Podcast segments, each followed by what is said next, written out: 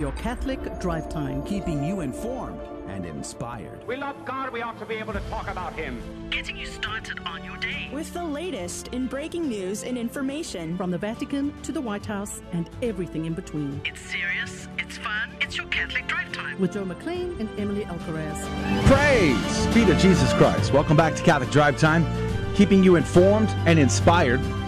I'm your host, Joe McLean. It's so good to be on with you. And I have breaking news, huge news. If you're just waking up, but you're probably just hearing about this. I- I'd be curious to know if you heard about this at all yesterday. No, I have no idea who won the Super Bowl. Absolutely not. I didn't even watch, didn't pay attention at all. No, that's not what I'm talking about. The Supreme Court came out at 11 o'clock Friday night to re- rebuke California's restrictions on going to church, in person attendance in church in California. That is big news. It's not everything we wanted, but it's still big news and a win for religious liberty. We'll be talking about that at uh, several points during the show today. So uh, look forward to that. Plus, Regis Martin is our guest, Professor Regis Martin from Steubenville. He also writes for Crisis Magazine, and he's had a couple of articles. We talked about one last week when we had Eric Sammons on, the editor of Crisis Magazine, about why we why, why is it no longer a thing? Uh, it, it's a thing, but uh, Archbishop Fulton Sheen, Venerable Fulton Sheen, he would call people to call them to conversion. Um, it doesn't happen quite as often, or if it does, we hardly ever hear about it. It does happen sometimes, but why can't we call these Catholic politicians that embrace, uh, you know, the uh, the wrong side of these non-negotiable issues and call them to conversion for love of their soul, if nothing else, let alone the public scandal that's, that's caused by it? So we'll be talking to uh, Dr. Regis Martin about that. Plus, he's got an article about 1984. You probably have heard by now at least a billion times the uh, the whole 1984 thing, like uh, George Orwell's 1984. Are we living in 1984? Is this that? We'll find out when we have a conversation with Dr. Regis Martin on the program. Of course, the team is here. Good morning to you, Emily Alcaraz. Good morning, Joe. How's your weekend? Praise God, it was okay. Uh, I watched two movies over the weekend. Um, I watched uh, Last of the Mohicans, which is uh, a film I've watched several times in my life. It's been a while though since I last watched. it. Have you ever seen Last of the Mohicans? I think I have, but Daniel it's been a Day-Lewis? while. Yeah. Yeah. hmm Uh, f- sort of uh, pre-Revolutionary War, uh, frontier, uh, French Indian War uh, theme going on there. Uh, pretty brutal though in many aspects. And then I watched The Alamo, the the sort of the most recent Hollywood version of The Alamo. So this is not the old one? Not the old Okay. one, not the John I, Wayne I've one. seen the John Wayne one. Uh, let's see. Is Adrian? Good morning to you. Good morning. Have you seen the John Wayne Alamo? I have. Yeah. And uh, you know, I used to we used to go to the Alamo every year and they would always uh in the that mall near the Alamo, they'd always play the huge uh, IMAX screens, the old Alamo movie. Yeah, yeah. I've, have you seen the more recent Alamo? I have not. Oh well, I think you should watch it. It's a good film for sure, and they depict the characters. Uh, William Travis and Jim Bowie, uh, Sam Houston is being, you know, in more in more in the actual who they were as people. They were not saints. Let's put it that way. Um, so I, th- I was very entertained by the film at the very least. You ought to watch it to check it out the, the latest Alamo version. All right, that's going to be our program. Plus, Mark Houck is going to be on the show in the What's Concerning Us section from the Kingsmen. The crisis of fatherhood in the news is always a recurring theme. We'll cover that plus some of the more breaking stories. Dr. Regis Martin in this hour in our conversation. In the next hour, we have a new sponsor for our game show. Prizes are always involved, and this this week it's Chews Life. It's C H E W S. ChewsLife.com is our sponsor for our game show this week. So we're looking forward to that. So let's pray and uh, bring your intentions and combine them with ours and ask Our Lady to pray and intercede for us. I, of course, am praying for my family, for our intentions, for our needs here at the, at the studio, all of our equipment, our show. Uh, the Station of the Cross Apostolate, plus the Guadalupe Radio Network Apostolate, and all of you. Let's ask Our Lady to whisper these into the ear of her Son. In the name of the Father, the Son, and the Holy Ghost. Amen. Remember, O most gracious Virgin Mary, that never was it known that anyone who fled to thy protection, implored thy help, or sought thine intercession was left unaided. Inspired by this confidence, I fly unto thee, O Virgin of Virgins, my mother. To thee do I come, before thee I stand, sinful and sorrowful. O Mother of the Word incarnate, despise not my petitions, but in thy mercy hear and answer me. Amen. In the name of the Father, the Son, and the Holy Ghost. Amen. And now the headlines with Emily Alcaraz. Tom Brady won his seventh ring last night as the Buccaneers dominated the Chiefs in the 55th Super Bowl. The Tampa Bay Buccaneers are the champions after completing a victory that exceeded expectations and made all kinds of history on Sunday night at Raymond James Stadium in Tampa, Florida. In dominating the Kansas City Chiefs 31 to 9, the Bucs won its second Super Bowl and became the first team to win a Super Bowl in their home stadium. Quarterback Tom Brady secured his seventh Lombardi trophy, two more than any player in NFL history and one more than any entire NFL franchise has achieved. The Supreme Court has rebuked California's strict coronavirus rules for churches. California's strict coronavirus rules banning indoor worship were blocked and revised by a U.S. Supreme Court injunction late on Friday night.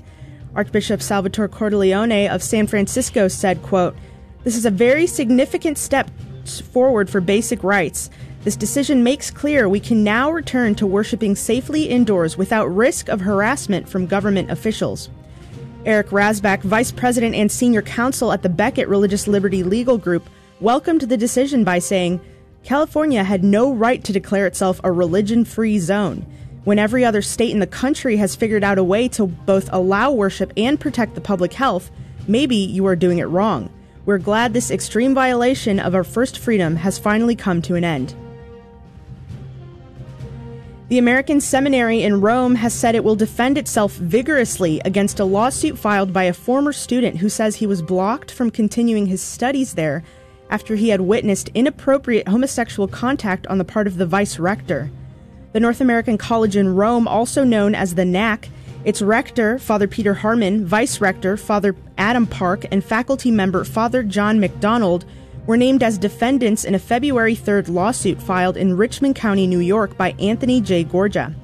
Gorga, a former seminarian for the Archdiocese of New York, is seeking $125 million in damages in civil court on 12 causes of action, including defamation, wrongful discharge, sexual harassment, emotional distress, fraud, breach of fiduciary duty, and interference with prospective economic advantage.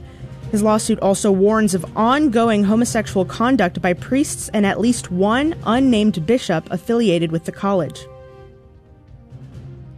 On Saturday, Pope Francis appointed a Spanish priest and a French religious sister as undersecretaries of the Synod of Bishops. It is the first time a woman has held a position of this level within the General Secretariat of the Synod of Bishops. Father Luis Marin de San Martin and Sister Natalie Becquart will replace Bishop Fabio Fabene, who was named Secretary of the Congregation for the Causes of the Saints in January. Working with and under Secretary General Cardinal Mario Grech, Marin and Sister Becquart will prepare the Vatican's forthcoming synod on synodality, scheduled, scheduled for October of 2022. In this position, Sister Natalie Becquart will vote in future synods alongside other voting members who are bishops, priests, and some religious men. I'm Emily Alcaraz, and these are your Monday morning headlines through a Catholic lens. Saint Josephine Bakhita, pray for us. Born in 1868 in Olgossa, Darfur, in Sudan. She was born to a wealthy Sudanese family, but she was kidnapped when she was young, age nine, by slave traders. She was marched uh, all the way to the slave markets. She was beaten and abused, sold and resold many, many times in the markets of El Obeid in Khartoum. Finally, she ended up in the hands of Callisto Legnani, an Italian consul who planned to free her and to bring her back to Italy. And she did accompany him there, and she became a sort of a nanny for the family of Augusto Michieli, where she lived. And that family had to make their way back to uh, to North Africa on business, and she ended up staying with the Canossian Daughters of Charity there in Venice. When the family finally sent for her, she had to go to court to fight for her freedom, and she did win her freedom. So she entered the Institute of the Canossian Daughters of Charity in Venice in 1893, taking her vows on December the 8th, 1896 in Verona, and serving as the Canossian sister for the next 50, uh, 50 years. Her gentle presence, her warm, amiable voice, her willingness to help with any menial task, whatever it might be, and comforting those who came to the door was the sort of the legacy of her life. A book came out in 1930 about her biography, and she ended up becoming a famous uh, speaker. She would go on the speaking cir- circuit and raise many uh, funds for the mission work. She died on the 8th of February 1947. She would be canonized in uh, October of 2000 by Pope St. John Paul II in St. Peter's Basilica there in Rome. Her feast has been designated the International Day of Prayer to Stop Human Trafficking. St. Josephine Bakhita, pray for us. The gospel comes to us from Mark chapter 6, verses 53 through 56. After making the crossing to the other side of the sea, Jesus and his disciples came to land at Gennesaret and tied up there. As they were leaving the boat, people immediately recognized him. They scurried about the surrounding country and began to bring in the sick on mats to wherever they heard he was. Whatever villages or towns or countryside he entered, they laid the sick in the marketplaces and begged him that they might touch only the tassel on his cloak, and as many as touched it were healed. The Gospel of the Lord. Praise to you, Lord Jesus Christ. Uh, a powerful little piece of uh, gospel here from Mark. We're up from the last two chapters. Almost everything that has occurred since uh, I think chapter four has happened around the Galilee, around this sea. And uh, so we're, he's sort of bouncing back and forth. And what I find fascinating right off the top here is that when he lands, people automatically recognize what is going on and they start to flock and they bring out their sick, bring him on mats. Wherever he's walking, they want to bring him there. You know, this is, we're talking pre email days. We're talking pre social media days. We're talking, I mean, they don't even have phones. They can't, I mean, sending, how, how hard was it to send letters? I don't even know. I know the Romans, uh, thanks to the Greeks who laid the groundwork before them, had roads. They had a postal system and they were able to send, uh, correspondence back and forth. But I still find it very fascinating that the word could spread the way it does and that people would even recognize him who might not have ever even seen him. I just find that so very fascinating. But look at the faith of this crowd to want and desire to be healed by him, to bring out all of their sick. And they come in droves, and the disciples are truly amazed. Now, of course, these tassels, right? You might remember the lady who had uh, the hemorrhage for 12 years, who only wanted to touch the hem of, her, of his garment or touch the tassel. Do you know what the tassels are from? If you go back to Numbers chapter 15, verses 38 through 40, there Moses, uh, speaking uh, from the Lord, the Lord told him to say this, told the people to put tassels on their cloaks to remind them of the Ten Commandments. To remind them to have this visible sign, to see it and go, I'm supposed to adhere to the Ten Commandments. I'm supposed to live my life according to the Ten Commandments. I'm supposed to remain in a good relationship with the Father. And how can I do that? The Ten Commandments right? So this tassel is a reminder of the Ten Commandments. And they, they, they have so much faith that they believe they can just touch that tassel and they will receive healing. And again, I've said this a bunch of times because I feel like it's important. If you ever have a friend who says Christianity has nothing to do with religion, it is only to do with relationship, then why was Jesus wearing tassels? If it had nothing to do with both religion and relationship. It's not either or, it's both and. And our Lord gives us a great example here. The Catechism of the Catholic Church, paragraph 1504, gives us uh, a little clue as to this is a foreshadowing of something greater still yet to come. We find that in the sacraments and the sacramentals of the life of the church. God's actual grace communicated to us, even through material things. Uh, Adrian, Emily? Yeah, so uh, one thing that I wanted to bring up here is the reference here uh, reminds me of the relics. And so we see the uh, the touching of the cloth of Christ, and this is a prefigurement of the idea of devotion to the relics. Because whenever we have these relics, it is a reminder of the saints before us, but also the holiness in which the saints had and the miracles in which the saints do uh, through those material things that we call sacramentals, things that are conferring actual grace that are not the sacraments, the seven sacraments, but are uh, sacramentals are are giving grace to us via the the physical means that God has set up. All right. Praise be to Jesus Christ. Maybe more of that in the after show. We'll see, or even the next hour. Want you join us for that. But coming up after this break, my buddy Mark Houck from the Kingsmen is going to be on the crisis of fatherhood in the headline news. We're seeing more and more stories that really indicate that something's got to change, and it starts with you and me. All that coming up. And Regis Martin, Catholic Drive Time. Be right back.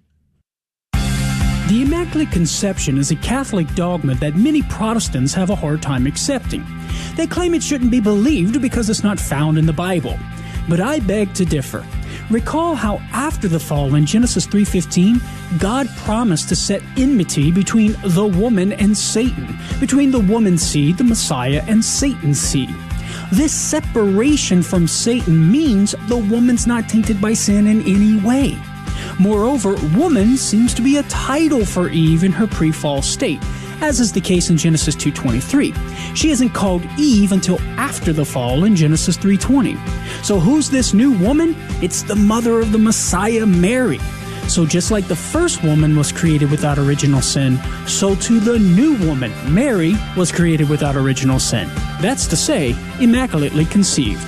I'm Karlo Broussard with the ready reason for Catholic Answers, Catholic.com. The universe is filled with order from top to bottom. And it's a beautiful order. And not only is it beautiful, it's order that we can actually comprehend. And it's almost as if we have been made to be able to comprehend that order in the universe, to be able to contemplate it so that we can see maybe that purpose behind it. Please visit Father Spitzer's website, magiscenter.com, to watch this beautiful and important video about purpose and God's creation. That's M-A-G-I-S center.com. Praise be to Jesus Christ. Welcome back to Catholic Drive Time, keeping you informed and inspired. I'm your host, Joe McLean. So good to be on with you. Coming up in, uh, I don't know, 16, 17, 18 minutes. I should really find uh, the exact time, but I, I anyway, some somewhere in the next 20 minutes, Dr. Regis Martin, professor at Steubenville, is going to be on. Are we living in the 1984 George Orwellian world today? And why can't we just simply call these Catholic politicians and out of love for their souls, uh, call them to conversion. Archbishop Fulton Sheen has something to teach us about that, and Dr. Regis Martin will share. This is based on his articles over in Crisis Magazine. That's coming up. Uh, real quick before we jump on with Mark Houck, I want to mention a couple of stories that we might discuss in the after show later in the program. The National Guard is costing us, the, the troops there in D.C., $438 million so far. That's fun. Uh, but I really want to know have you watched the Mike Lindell uh, voter fraud proof video? Uh, I don't want to know whether or not you think there was voter fraud. That's not what I'm asking. I would love to know whether or not you were convinced by Mike Lindell's video. I have an opinion on that, and we might talk about that in the after show. But uh, all that and much, much more. But right now, joining us via Zoom chat all the way from Philly, my buddy Mark Houck from the Kingsmen. Good morning to you, Mark. I'm not getting any audio out of Mark. Uh, so we'll I'll let Adrian work on the audio situation, uh, and uh, as soon as you can jump in there with the audio, Mark, you let me know. But uh, let me just read uh, real quick the Supreme Court article while we're waiting on Mark's audio to get uh, to get fixed. Supreme Court rebukes California's strict coronavirus rules for churches. This is good news, but it's not 100% of everything that we really wanted or needed here. California strict. This is an article by CNA. We'll post links to it over at Catholic Drive Time on Facebook, on the Station of the Cross, and on GRN Online, by the way.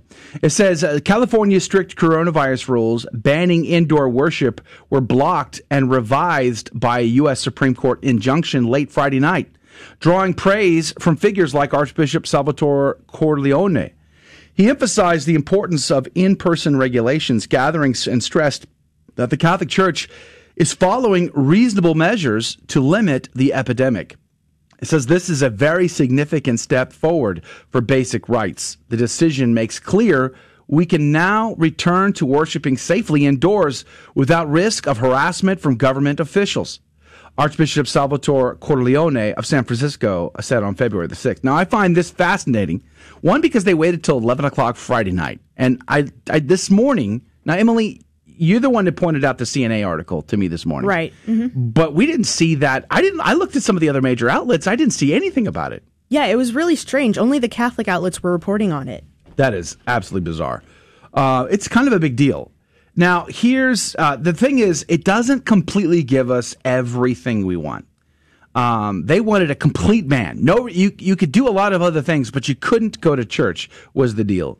The Supreme Court's unsigned order said that the total ban on indoor worship is unconstitutional. It said the article says at most the state may limit indoor capacity to 25% of normal. It left the ban on singing though. That that's rather crazy to me. You're not allowed to sing. But here's what Supreme Court Justice Neil Gorsuch said about this. Uh, and and Mark, uh, like I said, whenever you got audio, you let me know. California, he says uh, Neil Gorsuch says California no longer asks its movie studios, malls, and manicurists to wait. Gorsuch said, as this crisis enters its second year and hovers over a second Lent, a second Passover, and a second Ramadan, it is too late for the Senate to defend extreme measures with claims of temporary exigency exigency. I don't even know how to say that word. If it if it ever could, drafting narrowly tailored regulations can be difficult. But if Hollywood may host a studio audience or film a singing competition, while not a single soul may enter California's churches, synagogues, or mosques, something has gone seriously awry. Neil Gorsuch from the Supreme Court. Mark, are you there now? Brother, I'm here. Sorry about the delay there. Now, praise God, I'm glad you're here.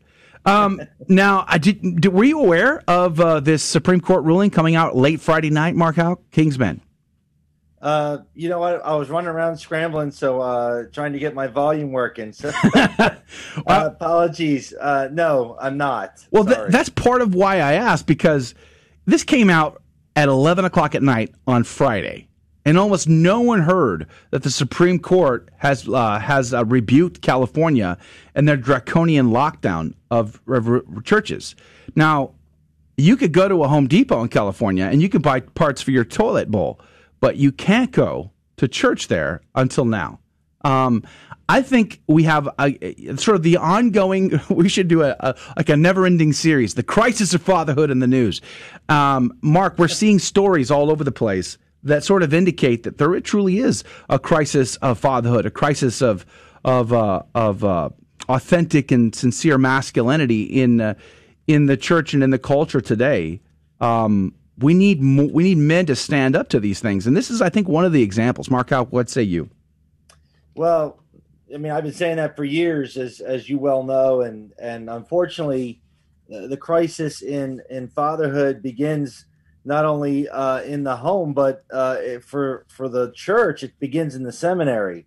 And so the formation of, of men uh, as men, obviously we, we, we have to take care of that in the home, but it has to be reinforced, instilled, encouraged, and formed uh, deeply in these spiritual fathers, these spiritual leaders. Otherwise, there will be no courage. There will be no um, ability to defend the weak to defend um, those uh, that are being hurt, potentially either in the seminary or uh, on a global national level. Uh, we see a lack of fatherhood when it comes to these issues uh, related to the unborn. Uh, but when it comes to churches and, and not opening and um, the lockdown and so forth, there's a, a, just a lack of courage there. And so, again, this is all part of our manhood uh, and this is all part of being that leader, protector, provider that you know we, we speak so much about. You know, this article about the Supreme Court mentions Archbishop Cordileone. I'll never forget, where was I going? I was on the plane headed, I think I was going to D.C. or Alabama, someplace like that. And this was a couple of months back, and I was listening to an interview with Archbishop Cordileone talk about how he was on with Raymond Arroyo, uh, world over, and he was talking about all the things he was trying to do as the father to his flock there in California to try to provide the Holy Mass and the sacraments to them because the state and the city of San Francisco were trying to shut him down. Every step of the way, they would come up with these rules. He would try to follow these rules, and then they would just make it harder. So, one of the things he did was in the square in front of his cathedral, he set up several altars and had several priests saying Mass at the same time and so that that way the restrictions could have like so if you could only had 10 people he would have 10 people at every altar. Because they were their own events sort of you know technically speaking. I mean he was willing to go and do whatever he could. And he was still trying to work within the rules but at the same time he was trying to do what he could to provide the, the his flock as a father to his people. Um, but how many how many bishops in California are there? How many priests in California are there? And yet we see, uh, unless you're the Pentecostals who actually brought the suit, like why isn't the Catholic Church? Like there was an SSPX priest involved in this suit. Why wasn't there a? Uh, why wasn't the Catholic bishops in California suing the federal government or, and or rather the California government uh, to to get rid of like where's the, the, like there's a crisis of fatherhood there, don't you think? I mean, I applaud Archbishop Cordileone for his efforts. Uh, what say you, Mark Houck? Yes, I, I, agree totally, Joe. I mean, it is uh, you know I, I've never been in the in the shoes of a bishop. I, I can't profess to know the pastoral care of a of a bishop uh, and the needs and the and the things that they are uh, tasked with doing. However, as a father myself, you Joe, as a father, uh, these are this is uh, in our nature uh, to to do uh, what is good for those in our care and custody, as you always will say.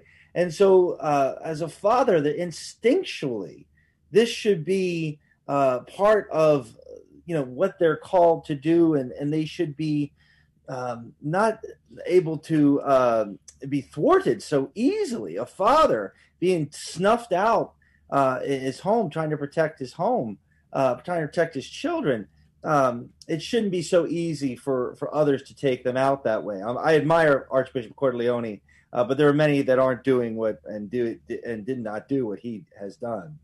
We posted a link to this uh, CNA article over at uh, on the Facebook side for Catholic Drive Time, for Station of the Cross, and also for GRN Online.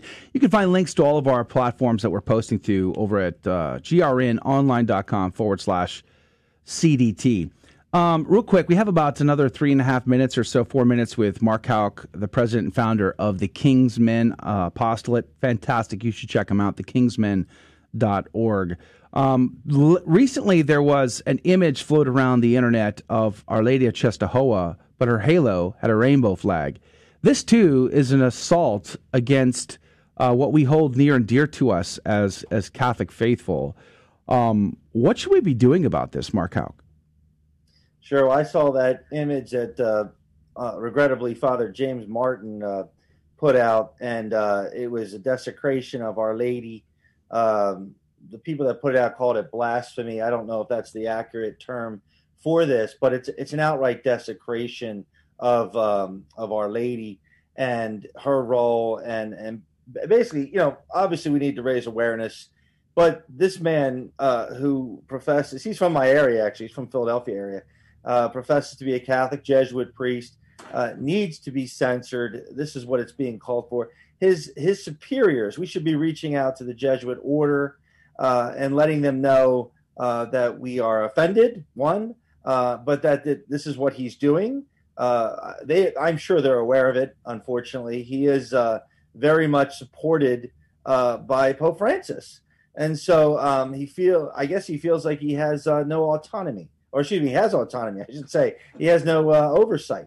So um, I think we need to draw the attention at his bishop. He obviously has a religious order, takes a, a vow of obedience to the, the, ordinary where he finds himself. So uh, he should be reached as well. I don't even know where Father James Martin, frankly, at this point, is uh, declaring his uh, allegiance to as far as diocese is concerned. I know he's from Philadelphia, but uh, he hasn't been here in many years. So um, I think that's where we have to start and uh, and begin to to, to get, raise awareness and, and an outcry that says we as as the lay faithful will not tolerate this abuse of our of our holy mother.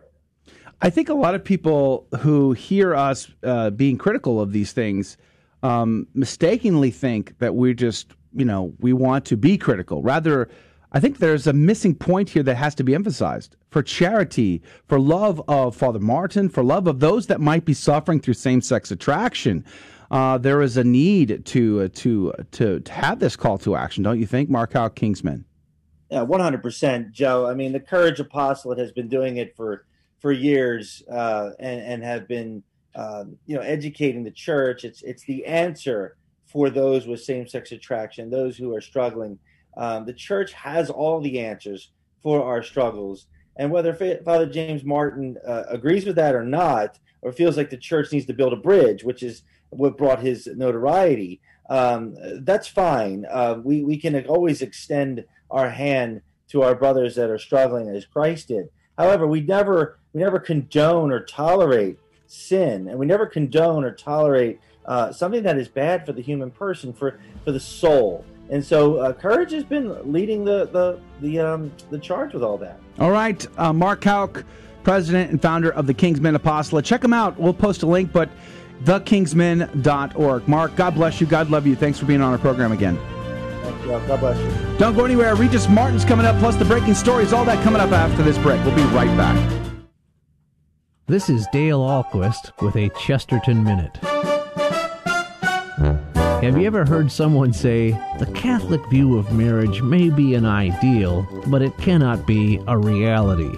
Well, G.K. Chesterton says, it is an ideal in a diseased society, it is a reality in a healthy society. For where it is real, it makes society healthy. We know we cannot make a perfectly healthy society because while we believe in marriage and the church, we also believe in something called the fall of man, which also has an effect on society. But the point is that we believe not just in an ideal, but in something practical practical in the sense that we want to make something. We want to create Christian families as opposed to those who are always ready to destroy the family, who give up on the ideal and give in to whatever is easiest at the moment. Want more than a minute? Chesterton.org. Hi, this is Dave Palmer inviting you to join me and Cecil Anderson each Friday at 4 p.m. Central, 5 o'clock Eastern Time for a new program here on the Guadalupe Radio Network called Back to the Father, which is based on the teachings of the angelic doctor St. Thomas Aquinas in his Summa Theologia. Each week we talk about how a life focused on our final end is a life that is more joyful and more hopeful as we journey back to the Father. Please join us this Friday at 4 p.m. Central here on the Guadalupe Radio Network.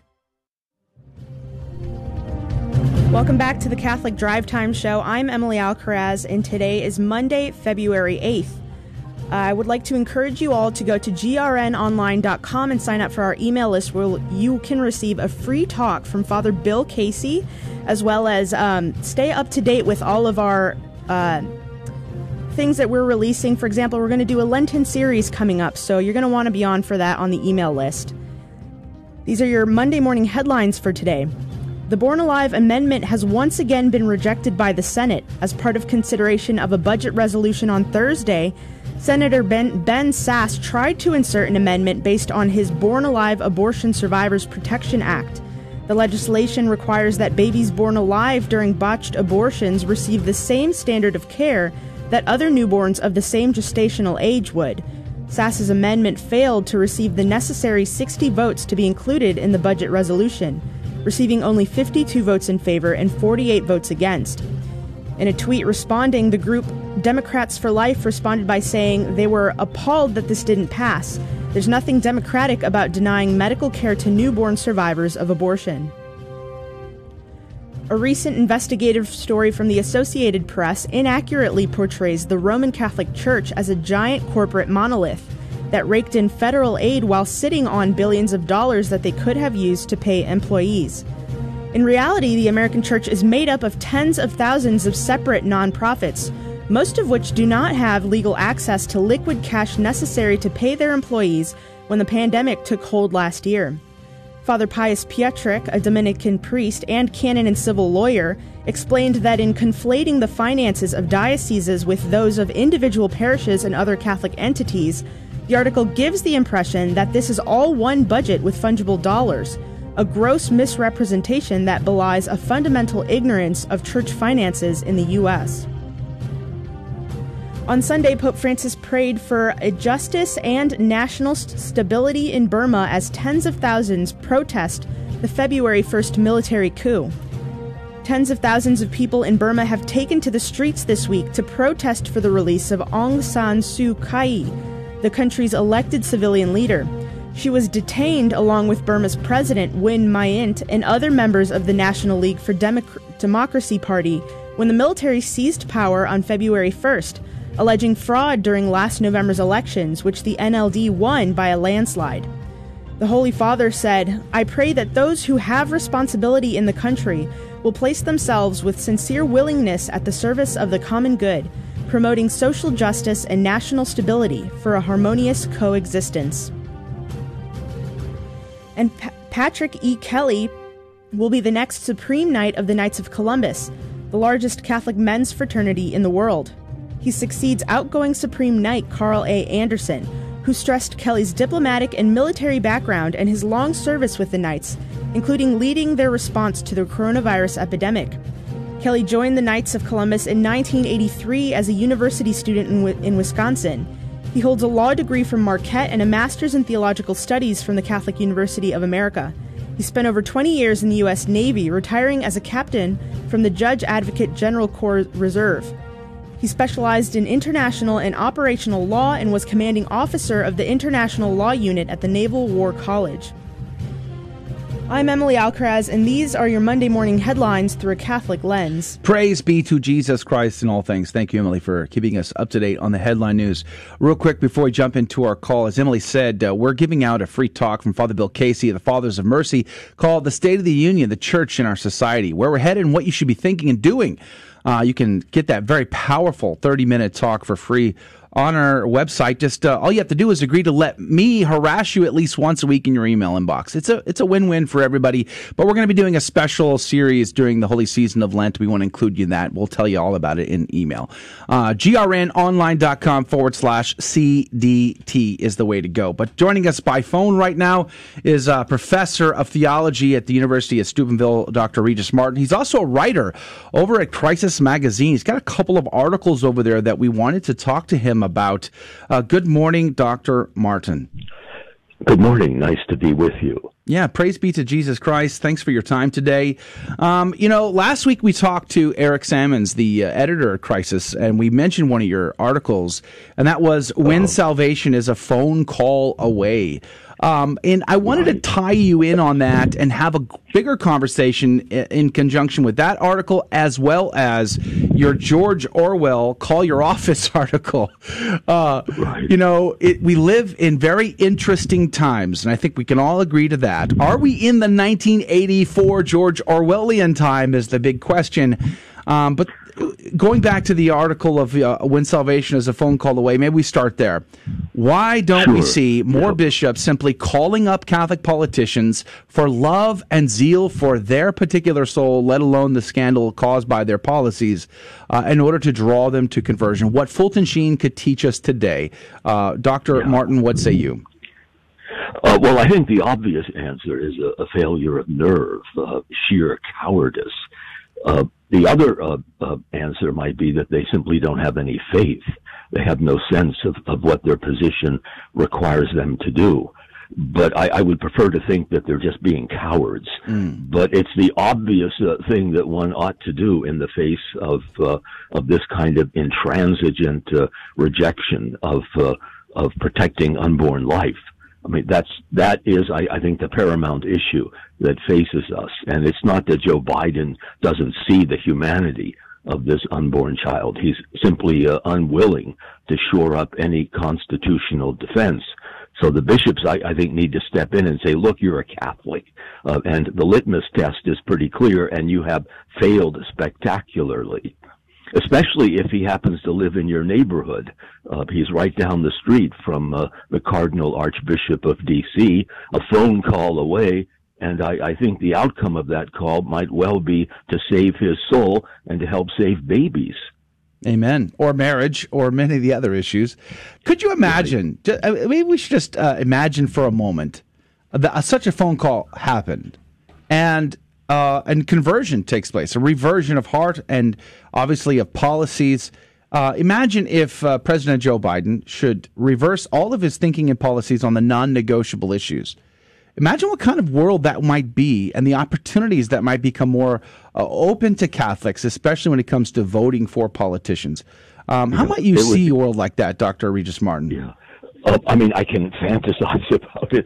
It would certainly testify to a pretty uh, vivid a, piece of evidence for the grace of God, the centrality of God's grace, because only a movement of grace, I think, could account for a change of heart uh, at that fundamental level. It's not likely to happen, uh, I don't think, given uh, uh the forces uh, that we face. I mean, Biden's uh, opposition to defending unborn babies is not only long standing. I mean, it's like 50 years in the making, but it's obdurate. I mean, which is a, a technical term theolog- theologians assign uh, to someone's uh, resistance that that even the tenderest uh, of mercies directed towards uh, the innocent uh, is is missing, absent from whatever judgment uh, he makes, and and that's a tough nut to crack. We're talking with Dr. Regis Martin, a professor of theology over at the University of Steubenville, about a couple of his articles over at Crisis Magazine. We're linking to these articles on the Facebook side. You can find them there, facebook.com forward slash Catholic Drive Time. We're going to post them over on the Station of the Cross and on GRN Online as well. Uh, but uh, what was it, Dr. Martin, about Fulton Sheen? Uh, that he was so, you know, had so much confidence that he could call a stranger up and it would result in their conversion in the end, either at the end of the phone call or uh, in the progression of, of, of friendship and discipleship over time. But either way, he ne- it seemed to not be afraid of such phone calls. What was that uh, that we have we need more of now? Well, I, I think he had the evangelical uh, imperative that uh, having annealed his whole life to Christ, uh, that directed every movement of, of his soul he felt a great urgency to reach out and, and to win uh, every man's soul for God. Uh, uh, he, he famously said that if Christ thirsted for souls, uh, must not a Christian also thirst?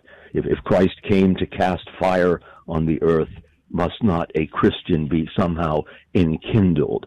And, and I remark on that, that that really is a no-brainer. That should be the job description of, of every Christian but especially uh, our leaders, the Lord's spiritual pastors and bishops ought to be fired by that that, that particular uh, imperative. You know, this desire to win a world uh, for for God. Uh, and Sheen had that. It was a consuming passion. He really loved Heywood Broun, loved him enough uh, to put his own reputation on the line and and try and rescue him from uh, this seeming uh, uh irreversible fall into hell. And it worked. Uh, it was sort of like magic. Within moments, uh, this cynical journalist unburdened his whole life and said, "Look, the one thing I'm most afraid of is that I might die in my sins." And he didn't have much time to go. He was under sentence of death.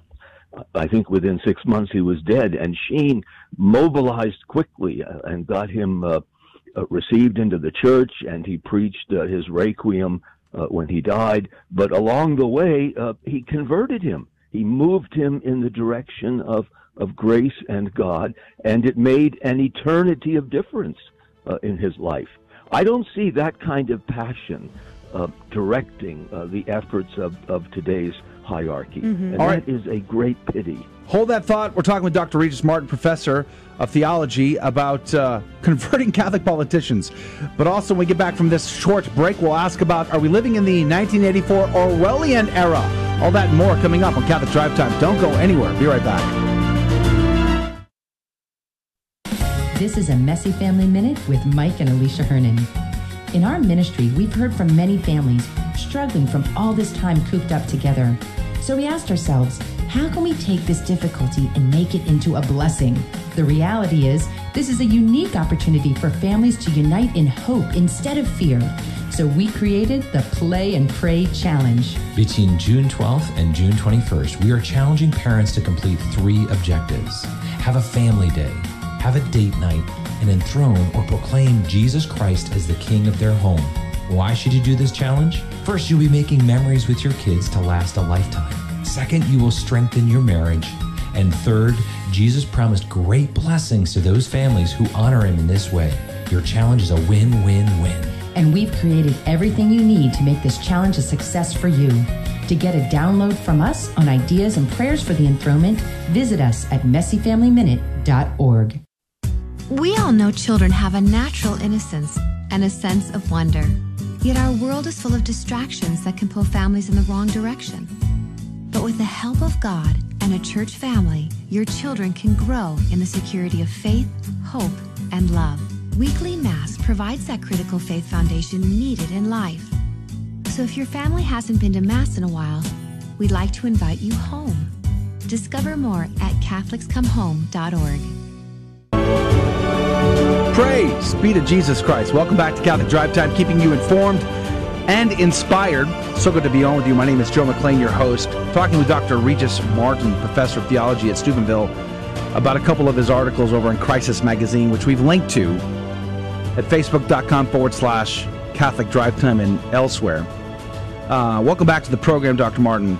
I know, Emily, uh, there was this other article. We didn't talk about this with Eric Sammons, but uh, we it's about the George Orwell 1984, which has made its way around the internet for now a few months, I, th- I would say. Right, and this article it's it brought up this uh, situation from the '60s, Dr. Martin, where you wrote about the Yippies, yeah. which I had never heard of, and in a sense, we're sort of seeing the the descendants of the Yippies. Can you tell us about who they were and how we see their uh, effect today? Yeah, there were a, a couple of uh, buffoons back in the 1960s, uh, Abbie Hoffman and uh, Jerry Rubin, uh, and they began this movement movement uh, called uh, the Yippies. Uh, and the aim was, of course, to destroy uh, bourgeois America, to undermine all the institutions of uh, American life. They despised uh, all Republicans, most Democrats, and very nearly every American. and yet they were able to pull this off to an alarming extent because much of the media were complicit great big uh, publishing houses like Simon and Schuster were delighted uh, to peddle their books, uh, and yet uh, the books, by their very titles, uh, invite uh, the very destruction which you would think uh, great big publishers would not want to promote, like steal this book or or do it. I mean, over the past 50 years, enough enough people have been doing it to pretty thoroughly subvert a way of life that our ancestors fought and died to defend. And it's ushering us into a kind of Orwellian world, which is certainly unrecognizable and not the least bit welcome. Right, and we, in your article, you actually mentioned um, the censorship of Josh Hawley's book, and we actually interviewed yes. the publisher of Josh Hawley's book a couple couple weeks ago, and he brought up the fact that we've reached this point now where ideas are being uh, conflated with violence, and so opinions are being shut down before they even reach the public, before they even have an impact. Have you seen this sense? How do you see this sense uh, of censorship coming up today? Well, it's it's chilling. Uh, it's really quite scary. Uh, the the attempt to somehow uh, impose an absolute control upon not only what you do, not only what you say, but even what you think thought control. Mm-hmm. I mean, mm-hmm. that is Orwellian uh, uh, in its reach. Uh, and it is. It's very disturbing. It's very destructive. And it's got to be resisted.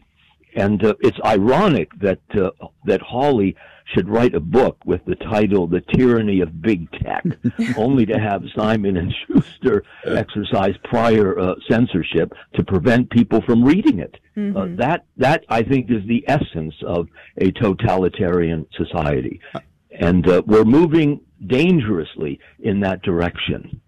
Uh, Dr. Regis, the I was curious about why 1984 specifically. Uh, we hear a lot about whenever people make analogies to our times to 1984 and the like.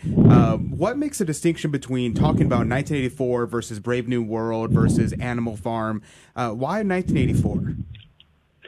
Uh, well, it's a dystopian uh, uh, novel, which, which means it gives us a, a world that is so hideous uh, in its perfection that people are gasping for for breath. It it it, it somehow uh, soaks up all the oxygen of human freedom, and it's done in this uh, deviously ironic way. They they construct this thing called the ministry of truth and the ministry of love, which are sheer perversions of truth or love. It, it, it's a world where people are suffocating uh, because they're unable to speak their minds. In fact, they don't even know what their minds are because they've been totally co-opted by Big Brother. A, a completely collectivized world. Uh, and in a world like that, it is impossible to be human. I mean, to be human is to speak and to think. Uh, and those exercises have been forbidden. You must conform to this herd mentality. Uh, and those who and, and those who reject or, or try and deviate from that norm, they shall be punished. They're sent to the ministry of love where they are tortured uh, uh, endlessly. And, and soon, what, what makes it really diabolical is that the victims of this tyranny come to be the most, the most enthusiastic proponents of it. They fall in mm. with this very uh, uh, regime. It's sort of like the Stockholm syndrome. Mm-hmm. You know, I've been captured by these uh, uh, kidnappers. I'm their hostage, and by the end of the day, I'm on their side. it's very interesting that you say that because. I just remember uh, reading about how the Biden administration is talking about creating a quote reality czar, and uh, that uh, sounds very ominous and very similar to a ministry of truth. Uh, yeah. What do you it, think It's about positively Orwellian. Hmm. yes, uh, yeah, a, a, minister of, of truth. Whose truth? I mean, th- this is worse than Pilate. I mean, Pilate wasn't sure what truth was, but these guys are entirely certain what truth is, and it's indistinguishable from tyranny. You know, freedom is tyranny. I mean, everything gets turned on its head. That is pure Orwellianism. We're talking with uh, Dr. Regis Martin, professor of theology, about his Crisis Magazine articles. And this one in particular is called George Orwell Call Your Office. We've linked to it at facebook.com forward slash Catholic Drive Time. You can find it on Crisis if you just search directly for that. But, uh, you know, over the weekend, uh, Dr. Martin, I saw a report that suggested that AT&T was throttling VPN connections, virtual private network connections. The reason why this was significant, if true, and I was unable to corroborate it over the weekend, but if true, is because a VPN is a way for a person to log into the internet anonymously so your location and your identity is masked from anybody who might spy on you. This is a common thing for folks in China. Uh, they are always look trying to get on VPNs in order to pr- uh, overcome the state's massive firewall, uh, the communist CCP firewall there. Now, the report alleges that the VPN was being throttled at the backbone level across the nation. If that's true, and again, I was unable to corroborate, I was trying to find another source for this article, so I can't say it's true, but if it's true, this actually is also very Orwellian because in a day and an yeah. age where where big tech censors uh, everything they don't like and you overcome anything that, that might help you to overcome their censorship uh, boy, they own all the cards now. They have everything right. at their yeah. advantage. And as a Catholic evangelist, uh, I feel like our days to reach the masses with an uncensored, unfiltered voice for the truth could be very much limited. What say you, Dr. Regis Martin? Yeah, it's a kind of stranglehold. And, and the mere fact that while you can't corroborate it, nevertheless, you are deeply uh, suspicious that this may be so suggests that it has a level of plausibility that is really frightening. That we would consider something like this perfectly obvious. This is exactly what the enemy is is bent on doing to us. I, I remember uh, being struck by the interview that uh, Cardinal uh, Gerhard Mueller uh, gave. He's uh, the former head of the CDF, the Congregation for the Doctrine of the Faith. Uh, he said that there are two sides in the world that seem to be converging. On the one hand, there is this profiteering capitalism, big tech giants of, of, of the West.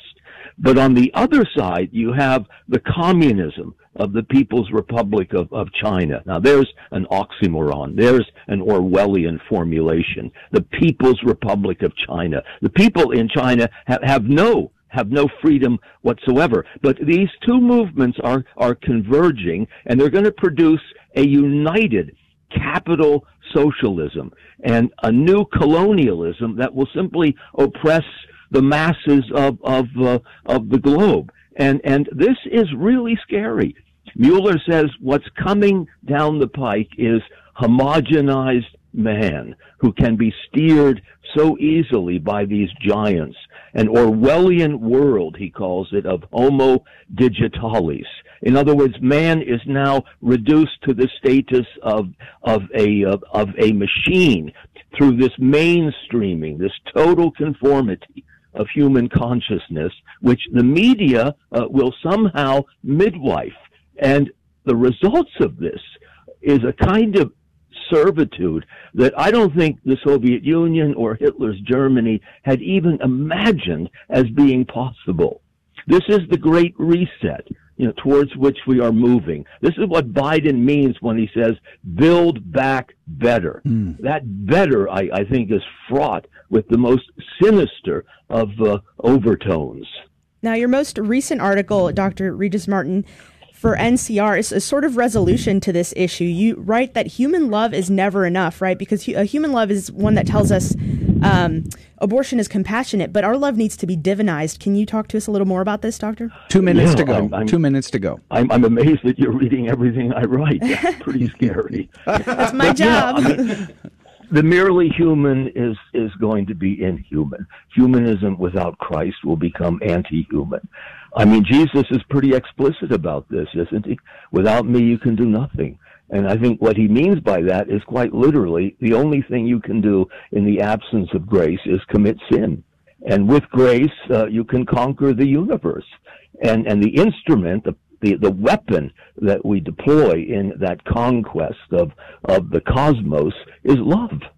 Love that became concretely incarnate in a person. And this person bears a unique, unrepeatable name, Jesus the Christ. He alone can save us. I don't think politics will save us, only grace. And without it, uh, we are, we are less than zero.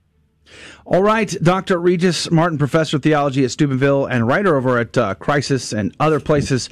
God love you. Thank you for being on our program today. Well, it's been a great honor and, and fun. Thanks a lot. All right, praise Jesus. Have a great day to you, Dr. Martin. And that's going to do it for the first hour of Catholic Drive Time. We hope and pray that you will join us in the next hour. We'll have more breaking news and stories. Uh, we'll have the Saint of the Day, the Gospel Day. Plus, our game show is coming up in the next hour. And we have a brand new sponsor this week, ChewsLife.com. Uh, I think it's .com or .org, but at any rate, you'll find out all about that in the next hour. If you're able to join us, we'd love to have you. Just uh, make sure you're on our live video streams as well, because we'll have the after show at 7:30. Uh, the team here will discuss many of these stories and much, much more. Facebook, YouTube, and on Twitter. You can search for us or go to grnonline.com forward slash CDT to get all the details. If you can't join us, God love you. God bless you. We'll see you back here for Alan Keyes tomorrow morning. Thank you for joining us on your Catholic Drive Time, where it is our pleasure to keep you informed and inspired. Join us Monday through Friday at the same time, right here on your favorite Catholic radio station. Don't forget to connect with us. Just go to facebook.com forward slash Catholic Drive Time. Again, that's facebook.com forward slash Catholic Drive Time. Be sure to share more than just us today. Share Jesus with everyone you meet. Bye now, and God love you.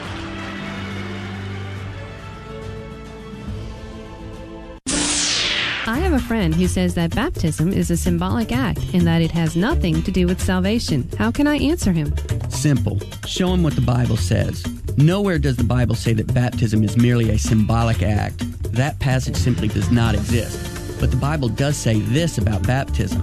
In Ezekiel 36, verses 25 to 27, it says, I will sprinkle clean water upon you, and you shall be clean from all your uncleannesses. A new heart I will give you, and a new spirit I will put within you, and I will put my spirit within you. Here in the Old Testament, we have a foreshadowing of New Testament baptism. In the New Testament, Acts 2, verse 38, Repent and be baptized, every one of you, for the forgiveness of your sins, and you shall receive the gift of the Holy Spirit. No symbolic language here. The book of Acts says, Be baptized for the forgiveness of your sins. Ezekiel says, I will sprinkle clean water upon you, and you shall be clean from your uncleannesses. The book of Acts says, And you shall receive the gift of the Holy Spirit. Ezekiel says, And I will put my spirit within you. Do you begin to see how God in the Old Covenant was preparing us for what He gives us in the New Covenant? Acts 22 16. And now, why do you wait? Rise and be baptized and wash away your sins. 1 Corinthians 12, verse 13. For by one Spirit we were all baptized into one body. What body was that? The body of Christ. 1 Peter 3:21 Baptism which corresponds to this now saves you. Scripture simply does not support the non-Catholic notion that baptism is symbolic. Scripture does, however, very clearly and directly support the Catholic teaching that baptism saves us, that baptism makes us members of the body of Christ, that baptism washes away sin and that through baptism we receive the Holy Spirit just as the church teaches. a beacon of truth in a troubled world. This is the Guadalupe Radio Network, radio for your soul.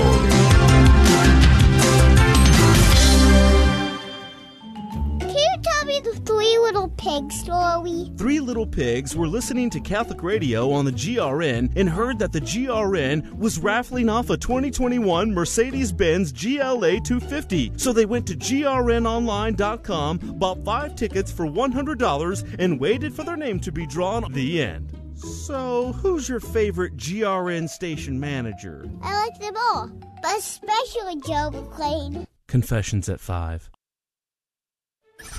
Welcome to your Catholic Drive Time, keeping you informed and inspired. We love God, we ought to be able to talk about Him. Getting you started on your day. With the latest in breaking news and information from the Vatican to the White House and everything in between. It's serious, it's fun, it's your Catholic Drive Time. With Joe McClane and Emily Alcaraz. Praise be to Jesus Christ. Welcome back to Catholic Drive Time, keeping you informed and inspired. I'm your host, Joe McClane. So good to be on with you. Good morning to you. Praise be to God. Remember that that play in the Super Bowl yesterday? Like, wow, that would no, actually I don't. I didn't watch the Super Bowl. Did you watch the Super Bowl? I would love to know. If you're hanging out with us on uh, live video stream anywhere, Facebook, YouTube, Twitter, wherever, comment. Did you watch the Super Bowl? I definitely did not watch. I didn't even know who won until Emily reported it on the news. uh, apparently, Tom Brady got another ring. Well, God bless him. God love him. But no, you probably didn't hear is the Supreme Court came out against Gavin Newsom's draconian church lockdowns in California. Yeah, we were we talked about that last hour. We also had a great conversation with Regis Martin, a professor of theology. We'll be posting that video all by itself, a little conversation with Regis Martin about uh, the Orwellian world we find ourselves in and why we don't have more Fulton Sheens to call these politicians to to task. So make sure you look for that video on YouTube and on Rumble. If you're looking for all the links of wherever we post stuff, a great place to do that is grnonline.com forward slash CDT. And while you're there, make sure you sign up for our email list. I'm giving you a free talk by Father Bill Casey called The State of the Union, the Church and Society. It's a great talk, powerful talk. You're going to get a lot out of it. All you got to do is allow me to harass you once a week in the email inbox, and we have a great deal. You get the talk for free. Plus, we're going to send you some great content that we're going to produce just for the season of Lent, just through email. So make sure you go to grnonline.com forward slash CDT for the details. But the team is here. Good morning to you, Emily Alcaraz. Good morning, Joe. How was your weekend? Praise God. It was, it was okay. It was all right. Got to watch a couple of movies. It sounds great. That sounds like a great weekend. I yeah, I, I love watching movies. It's my favorite thing, favorite pastime anyway, other than reading church history. Uh, so I watched uh, Last of the Mohicans and The Alamo, and the most recent Alamo, which is not actually all that bad. Actually, it's very. I hadn't watched it in a long time, so I was pleasantly surprised at how good it was. Um, What'd you do? In classes, you probably wrote a, a research paper. Uh, you probably spent time Actually, in the library. I did. Yeah. That's very accurate. No, I I did do some schoolwork, but also uh, got to hang out with some friends and catch up with people, so that was good. Oh, praise God. Yeah. Uh, speaking of catching up, Adrian Fonseca's here. Good morning to you, Adrian. Howdy, howdy. Uh, did you watch the Super Bowl? I did not. Uh, we actually tried to watch the Super Bowl, but What? we actually had a ton of uh, problems. I guess God really didn't want us to watch it, so we ended up not watching it. Yeah. Well, there you go, folks. I'd love to know. Did you watch the Super Bowl? I I used to watch the Super Bowl, but I can't do it anymore. I'm done with it. Um, comment if you're anywhere on, on one of our social platforms. We'd love to know one way or the other if you watch the Super Bowl. In this hour, though, we're going to have breaking news and stories, Saint of the Day, Gospel of the Day, the game show, and ChewsLife.com is our sponsor this week. We're very excited. A couple of weeks ago, I spent the whole week promoting Choose for Life, even though we had a different sponsor at the time. So, yeah, that was fun. And finally, it's here. So, a uh, little forward investment there. So, choose C H E W S life.com as our sponsor this week. And we're going to have three opportunities to get into the uh, coffee cup of divine providence. Make sure you have that phone number handy because the first caller gets to be the contestant. I'll give out that number here in a little while. Then the Holy Mass will be at 7:30 and then we stay on for the after show and we'll have several articles to talk about in the after show, including whatever we discussed today on the program. For instance, Mike Lindell put out a video on the voter fraud situation. I watched uh, at least half of it, and I'd love to know not whether or not you think there was voter fraud. No, I want to know whether or not you watched the Lindell video and whether or not you thought it was convincing. irregardless of what you actually believe about the voter fraud. I would like to know. I think I have an opinion. I'll share that with you in the after show. So that's all coming up this hour. But either way, let's begin with prayer. Your intentions, our intentions. Let's ask Our Lady to whisper these intentions into the ear of her Son. In the name of the Father, the Son, and the Holy Ghost. Amen. Remember, O most gracious Virgin Mary, that never was it known that anyone who fled to thy protection, implored thy help, or sought thine intercession was left unaided. Inspired by this confidence, I fly unto thee, O Virgin of Virgins, my mother. To thee do I come, before thee I stand, sinful and sorrowful.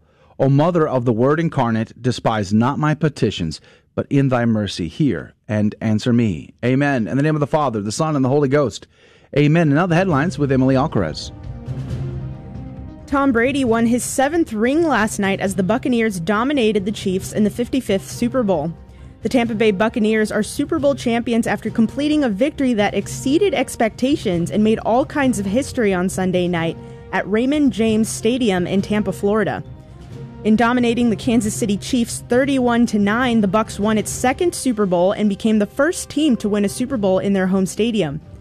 Quarterback Tom Brady secured his seventh Lombardi trophy, two more than any player in NFL history, and one more than any entire NFL franchise has achieved. The Supreme Court has rebuked California's strict coronavirus rules for churches. California's strict coronavirus rules banning indoor worship were blocked and revised by a U.S. Supreme Court injunction late on Friday night. Archbishop Salvatore Cordileone of San Francisco said, quote, This is a very significant step forward for basic rights. This decision makes clear we can now return to worshiping safely indoors without risk of harassment from government officials. Eric Rassbach, Vice President and Senior Counsel at the Becket Religious Liberty Legal Group, welcomed the decision, saying California had no right to declare itself a religion free zone. When every other state in the country has figured out a way to both allow worship and protect the public health, maybe you are doing it wrong. We are glad this extreme violation of our first freedom has finally come to an end. The American Seminary in Rome has said it will defend itself vigor- vigorously against a lawsuit filed by a former student who says he was blocked from continuing his studies there after he had witnessed inappropriate homosexual contact on the part of the vice rector. The North American College in Rome, also known as the NAC, its rector, Father Peter Harman, vice rector, Father Adam Park, and faculty member Father John McDonald were named as defendants in a February 3rd lawsuit filed in Richmond County, New York, by Anthony J. Gorga. Gorga, a former seminarian for the Archdiocese of New York, is seeking 125 million in damages in civil court on 12 causes of action, including defamation, wrongful discharge, sexual harassment, emotional distress, fraud, breach of fiduciary duty, and interference with prospective economic advantage. His lawsuit also warns of ongoing homosexual conduct by priests and at least one unnamed bishop affiliated with the college. On Saturday, Pope Francis appointed a Spanish priest and a French religious sister as undersecretaries of the Synod of Bishops.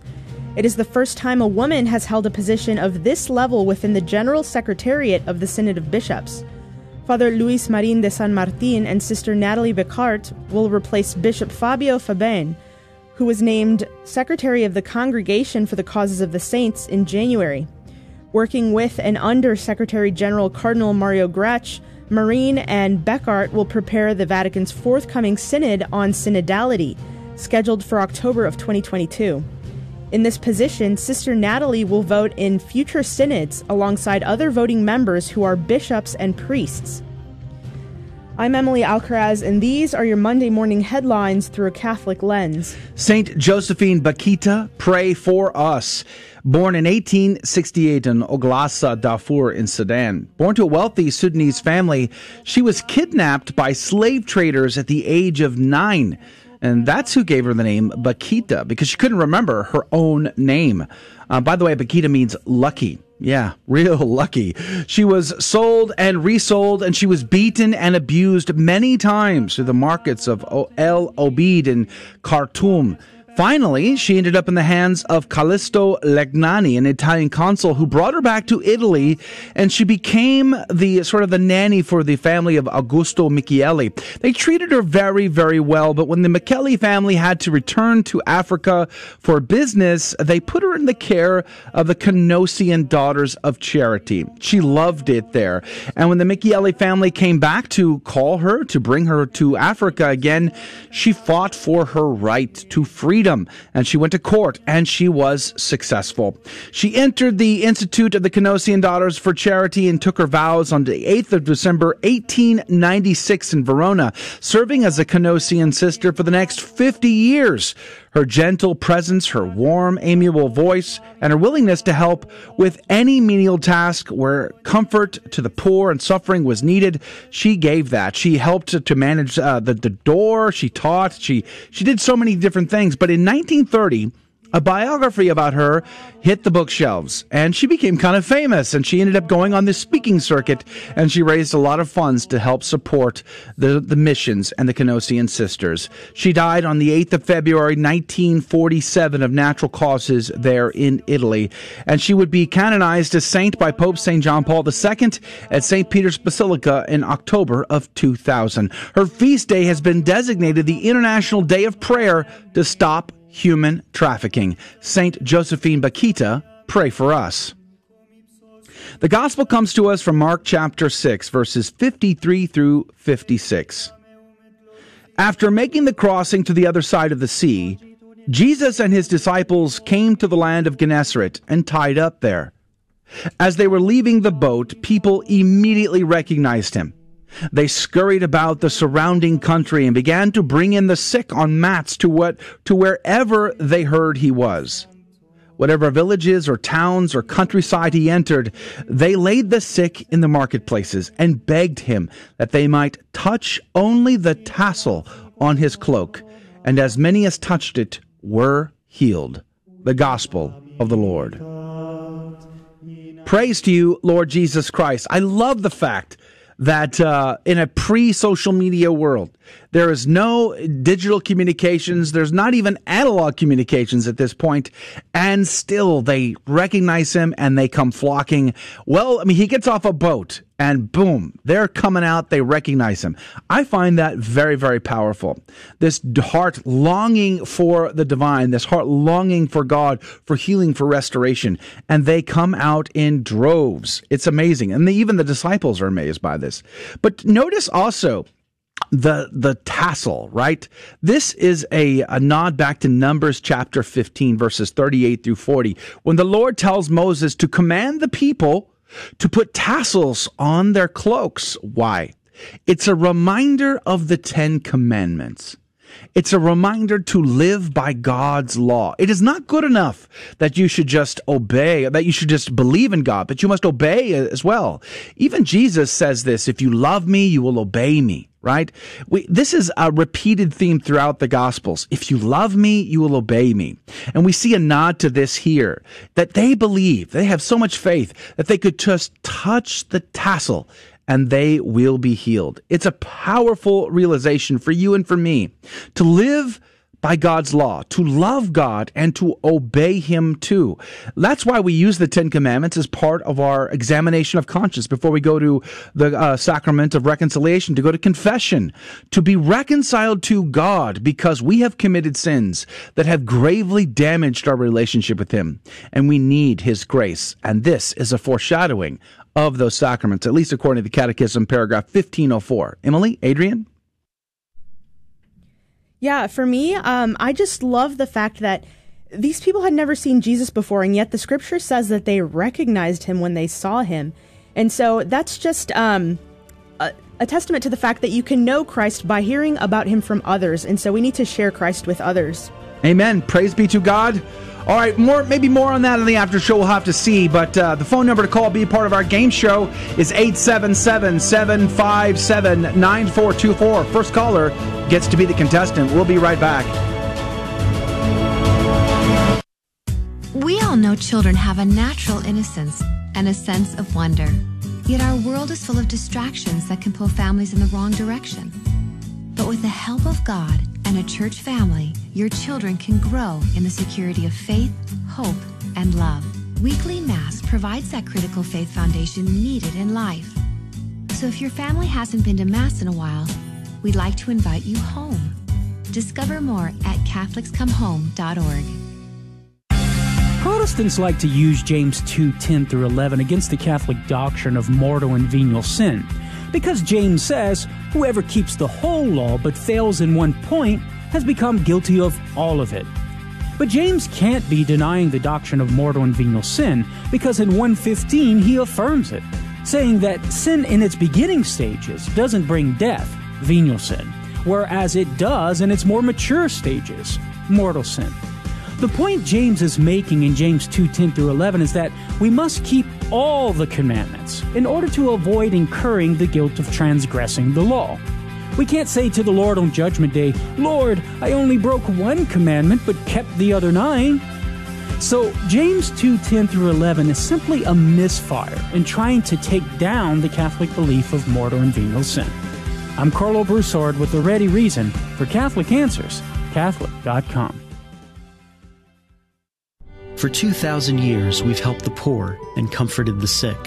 We've educated generations of children, developed the scientific method and college system. We support marriage and human life. Guided by the Holy Spirit, we compiled the Bible.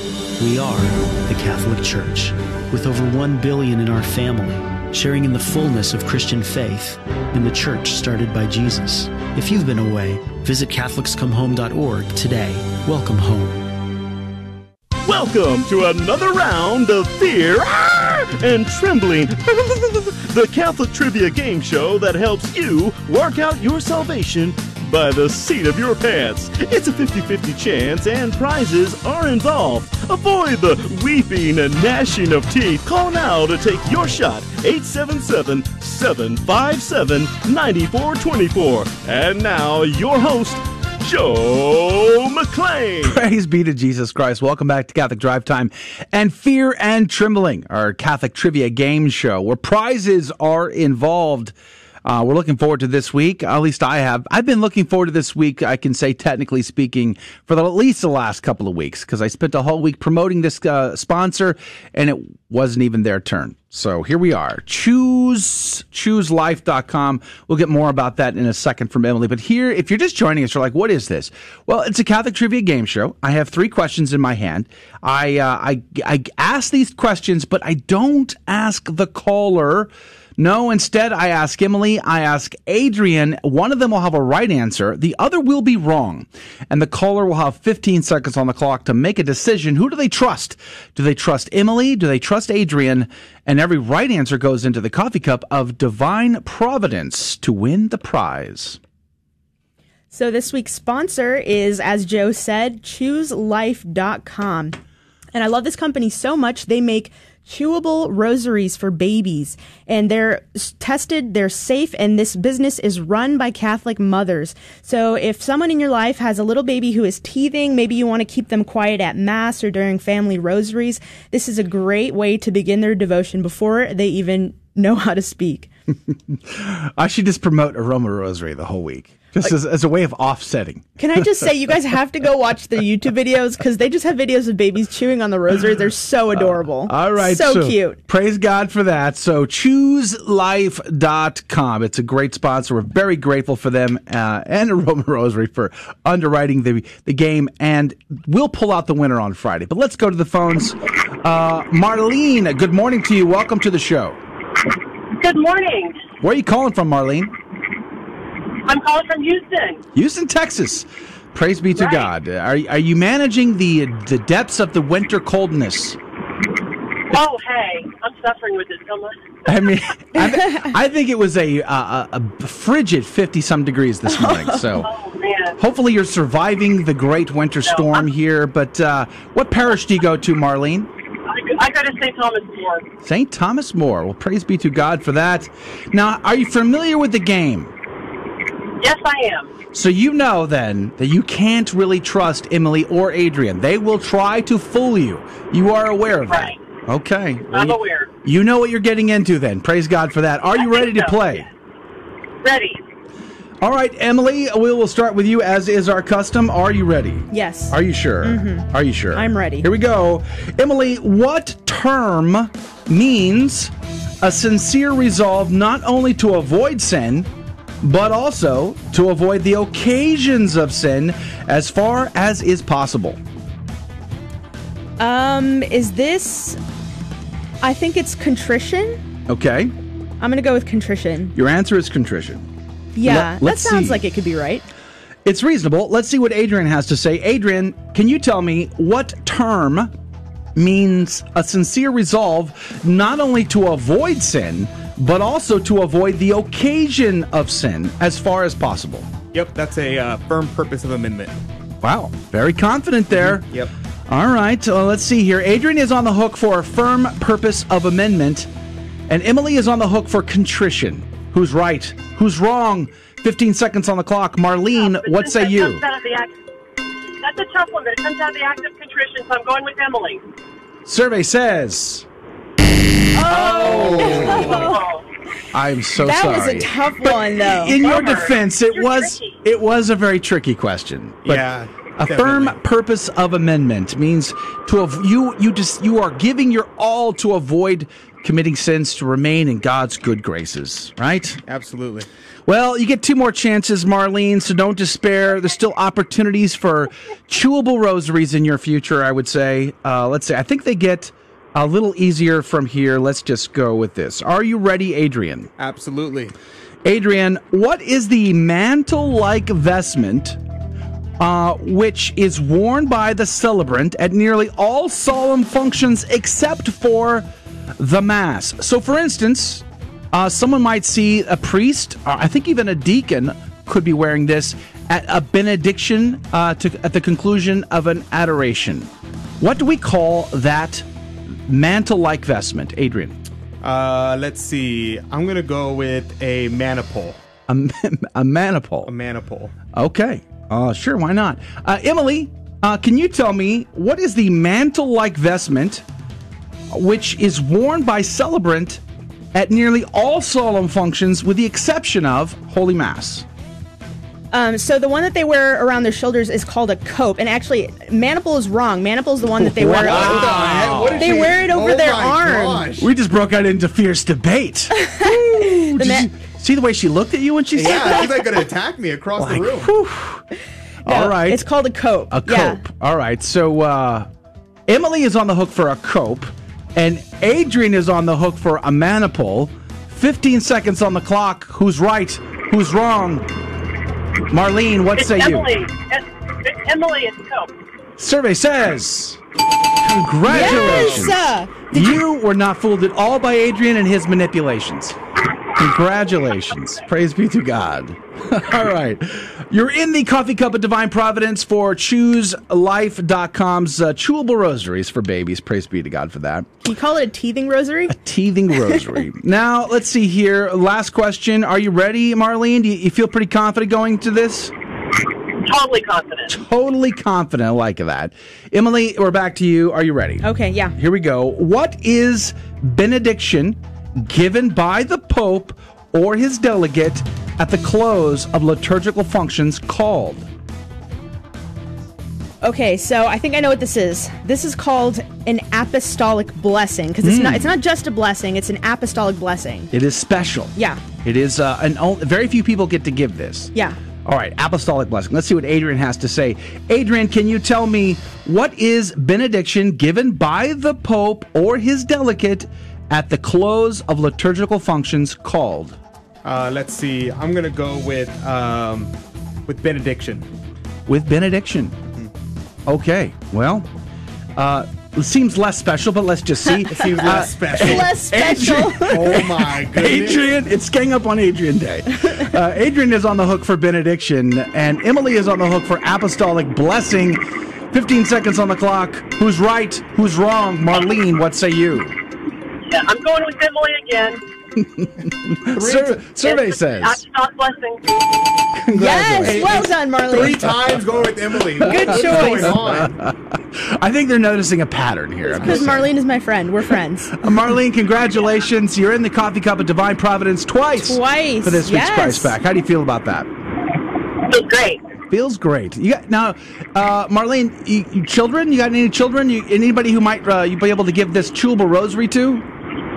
Totally. My, my first granddaughter was born January 12th. Hey! Oh, congratulations! Granddaughter, you said. So what? Is what's, she teething? what- what's her name? no, her name is Bridget. Wow. She was due on February 1st, so but that didn't happen. Praise Oh, God. wow. Well, that's Ready for her perfect. When she starts teething. Yeah. Perfect, perfect, perfect. Well, that's so awesome. Uh, my Oh, second grandchild is due in March, so we're very excited about that. So, congratulations to you, Marlene. Praise be to God. Now, are you listening to us via the radio station, via the app, or social streams? How do you listen to the show? Radio station on my way to work every morning. Yeah. Well, God love you. Thank you, Marlene, for being a, a listener of our program and a contestant on our game show. We're going to put you on hold so that we can get your contact information in case you are the winner. But we're so very grateful you were on the program today. Thanks.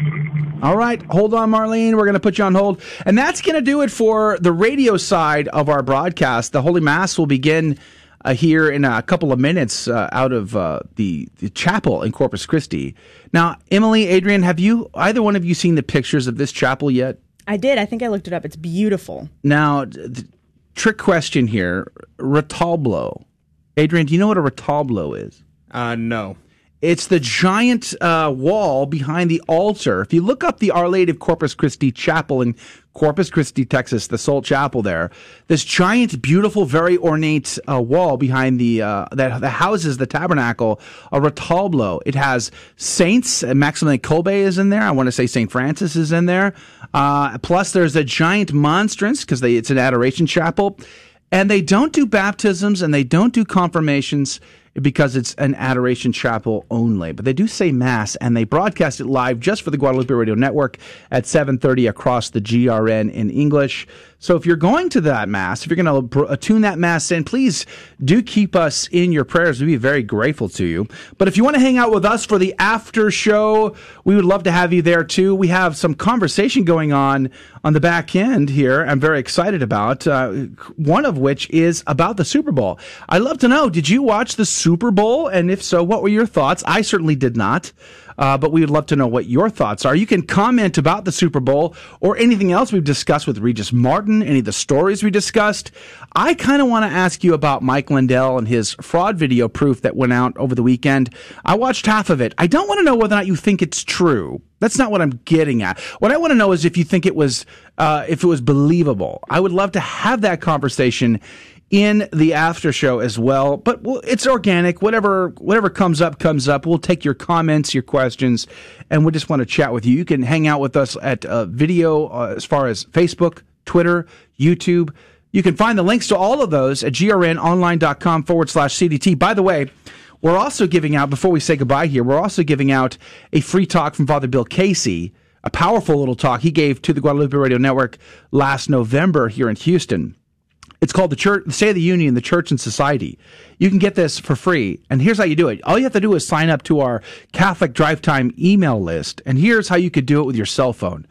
Pull out and text the letters GRN. Just plug in GRN to the number, text it to 42828. So if you text those letters to 42828, you and the letters are GRN, you will be able to join our email list right over your phone. And you- you'll be able to be on the Catholic Drive Time list because what we're going to do, not only will you get the Father Bill Casey talk right away, but we're also going to do a special a series during the holy season of Lent, and we will deliver that content. It doesn't cost anything. We're going to deliver it through the email. So if you sign up to the email list, you'll be able to get that content. One of the things is a Catholic uh, Bible study, uh, looking at the Sunday Gospels during the holy season of Lent. I'm also considering a special series on trustful surrender to divine providence. This incredible spiritual work by Saint Colombière uh, that I think you'll be, find amazing. We'll send you all of that right over the email. So make sure you join our email list by texting the letters GRN to the number 42828. But if you can hang out with us on live video, Facebook, YouTube, and Twitter right now for the next 20 minutes or so for the after show, we would love to have you. Make sure you comment, make sure you subscribe, make sure you share. Help us to share Catholic Drive Time with more people. Otherwise, if you're going to go to Mass, God bless you, God love you. Please pray for us. We're certainly praying for you. Tomorrow morning, our special guest will be Ambassador Alan Keyes who really helped to bring about the Mexico City policy. He'll talk about the significance of its reversal tomorrow morning on Catholic Drive Time, 6 a.m. Central, 7 Eastern. God love you. God bless you. We'll see you in the after show. Thank you for joining us on Your Catholic Drive Time, where it is our pleasure to keep you informed and inspired. Join us Monday through Friday at the same time, right here on your favorite Catholic radio station. Don't forget to connect with us. Just go to facebook.com forward slash Catholic Drive Time. Again, that's facebook.com forward slash Catholic Drive Time. Be sure to share more than just us today. Share Jesus with everyone you meet. Bye now, and God love you.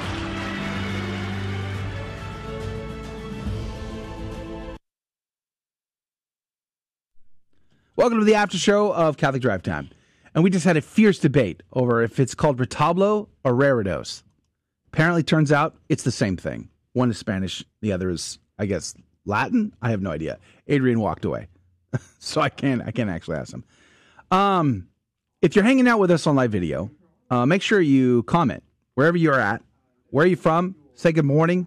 I see Susanna over on uh, YouTube right now. Praise God. I see other people watching, but uh, Suzanne has chimed in this morning. Monica's chimed in on YouTube. Good to see you both. Thank you for being here.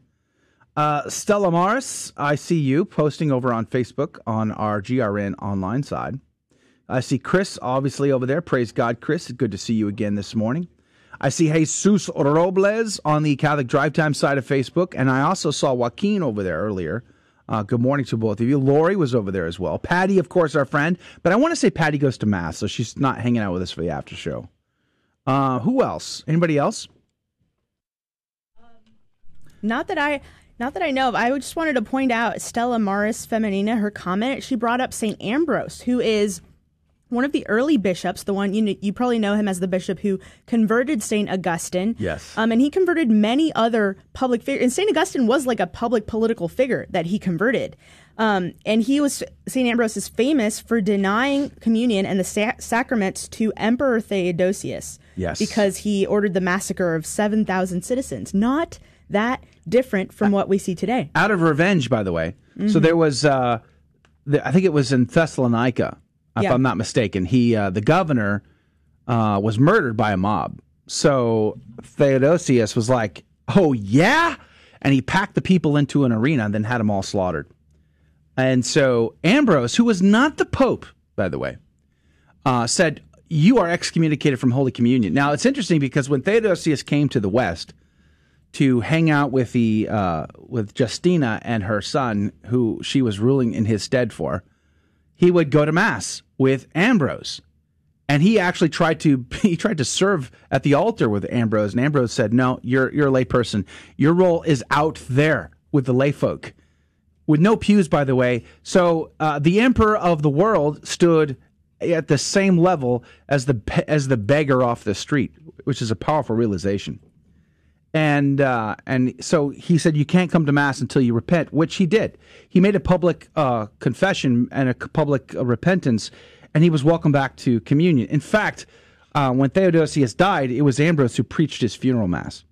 So pretty powerful. It works. I mean, I think part of the fear here is that you, if you try to evangelize to these politicians, it's going to turn them away, or somehow it's not going to work. But we we've seen that when a saint tries to convert someone, it works. Amen. That's their job. I mean, with Bishop Ambrose, Saint Ambrose, it worked. He converted Theodosius. Amen. With Bishop Fulton Sheen, it worked. He converted that journalist or the politician, whoever it was from the article.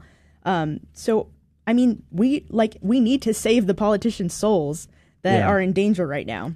Speaking uh, incredible listeners hanging out with Catholic Drive Time, Raquel, good morning to you, and Valerie from Fort Worth. God love you, God bless you. They're hanging out on the GRN side of Facebook. Um, Jesus says they want to protect, they want they want to proj- project compassion. Then they turn around like hound dogs when someone is brave enough to challenge the shutdowns. Amen. And then on uh, on YouTube, we have uh, Valentine uh, said good morning to us, and Jeff said good morning from Bulverda, Texas. Where's Bulverda, Texas? I've never Bulverde, been. Bulverde, Bulverde. Okay. Bulverde. It's uh, Oh, uh, to San Antonio. Yeah, he it's said the hill San country. Antonio area. Hill- Okay, I got I got to go see that area. I've never been. Yeah. Let's see where else? What else do we have? Joaquin is saying over on Facebook on the Catholic Drive Time side, not sure what happened on my end, but I missed Fear and Trembling. Oh, I'm sorry oh about that. Joaquin.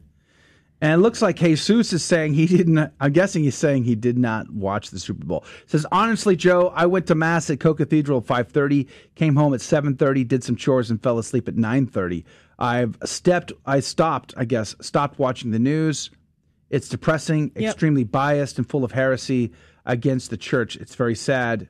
Uh, all of it. They speak of the effects of the shutdowns on the economy, and they savor it. Yeah, it's Uh, uh, Yeah. it's really upside down world. Yeah, and on uh, our GRN online page, uh, Lucia said, Good morning. Yes. After watching the Absolute Proof video, there is no doubt that they have absolute proof that the election was stolen. If we allow this fraud to remain, we will never have free elections again. And uh, Chris was telling me earlier during the show about the I don't know if you already talked about this. The Super Bowl uh, was he said it was very it seemed demonic and a very political halftime show. He said they started off with the Weeknd coming out of the tunnel and was surrounded by what looked like the angel choirs with red eyes, and the end of the football field looked like a field of hell. Wow. So That's um, insane. So good times. That- good times. that's subtle. uh, Mara Wade over on YouTube is also saying that they had the Super Bowl on, but they were like doing they were doing double duty here. They had the Super Bowl on, but they were celebrating their son's birthday as well, and so not too many people paid attention to the Super Bowl. Uh, but they said they weren't impressed. I guess with halftime there. Yeah, I stopped watching the Super Bowl. You know, like, it's it's it's so sad to see our sports being hijacked by politics here. Now, Lucia, let's talk about uh, the the absolute proof video that went around and got shut off. YouTube, by the way, and Venmo, Vimeo, rather, forgive me, not Venmo. That's a money thing. Uh, YouTube and Vimeo, they took down the video. Mike Lindell from My Pillow put out this video called Absolute Proof. Now, here here's the question I have, Lucia. My question is not whether or not we that you believe that you think that there was voter fraud. I, I, I'm convinced there was voter fraud, by the way, personally. But that's not even what I want to ask. What I, when I watched this video with Mike Lindell, the one thing I got fr- and I continue to be frustrated, whether it was Rudy Giuliani or or or the uh, other attorneys or anybody. What frustrates me is like in Lindell video over the weekend. You watch it, and he has these credible, uh, sort of expert witnesses to talk about, like say, cybersecurity and voting machines. You know, CNN of all people, CNN back in what was it 20 I think it was 2017 or something. They did a uh, they did a, a, a rep- there was the guy who used to work for President Obama. His name escapes me right now. I'd have to look it up. But he brought all these hackers together in a hotel and he gave them access to voting machines. And within minutes, they were hacking these machines and doing whatever they wanted with these machines. I mean, literally within minutes. And and CNN reported on this, and they interviewed this guy who was an Obama uh, supporter. He was a he was a uh, an advisor to President Obama, and he was trying to point out the massive security risks of these voting machines. You can, I think CNN Business Channel on YouTube still has this video. You can look it up. So uh, it's obvious that there, these are real these are real issues, and we should take them serious. So Mike Lindell has these security experts on these cybersecurity people, and they're saying yes, massive problems. The the the votes were being kept in servers overseas. They were being hacked there. Many foreign governments were involved. I mean, but here's my problem with the video. Tell me if I'm wrong, Lucia. It's one thing to tell me it's another thing to show me. They never show the actual evidence. They don't show, they don't go, okay, you see this IP, see how it's connecting to this IP, that IP is this server, and here's the data, and here's the other IPs that came in. Those were from, one was from this country, and that was from this country. Like, they don't ever show you the actual evidence. They just say the evidence. And here's why I have an issue with that. Because if you're going to convince people who totally believe there was no fraud, I don't believe Mike Lindell's video is going to convince them otherwise. I don't believe that the video will change the mind of a person who does not believe that there was voter fraud. I think they're going to just say, "Oh, it's just your opinion. You, you- you're saying you're not showing." And I would like to know the people who watched this video uh, what they thought about that. And as we just read from Lucia, who said uh, they watched Absolute Proof, there's no doubt that they have absolute proof that the election was stolen. Um, so anyway, I'd love to know your opinions on that. And I don't think either one of you, uh, Emily or Adrian, watched the video over the weekend, right? No, it was really long. I didn't have two hours to spend on it. Yeah, I mean the guests you have are credible. I mean, they're these, especially the cybersecurity guys. One of them was former military, whose job it was to do that stuff against our enemies. And so, who who better to understand and know? But the guy from Dallas, his firm tried hard to bring up the evidence they had about corruption in Dallas to the FBI, and nobody would pay attention to it.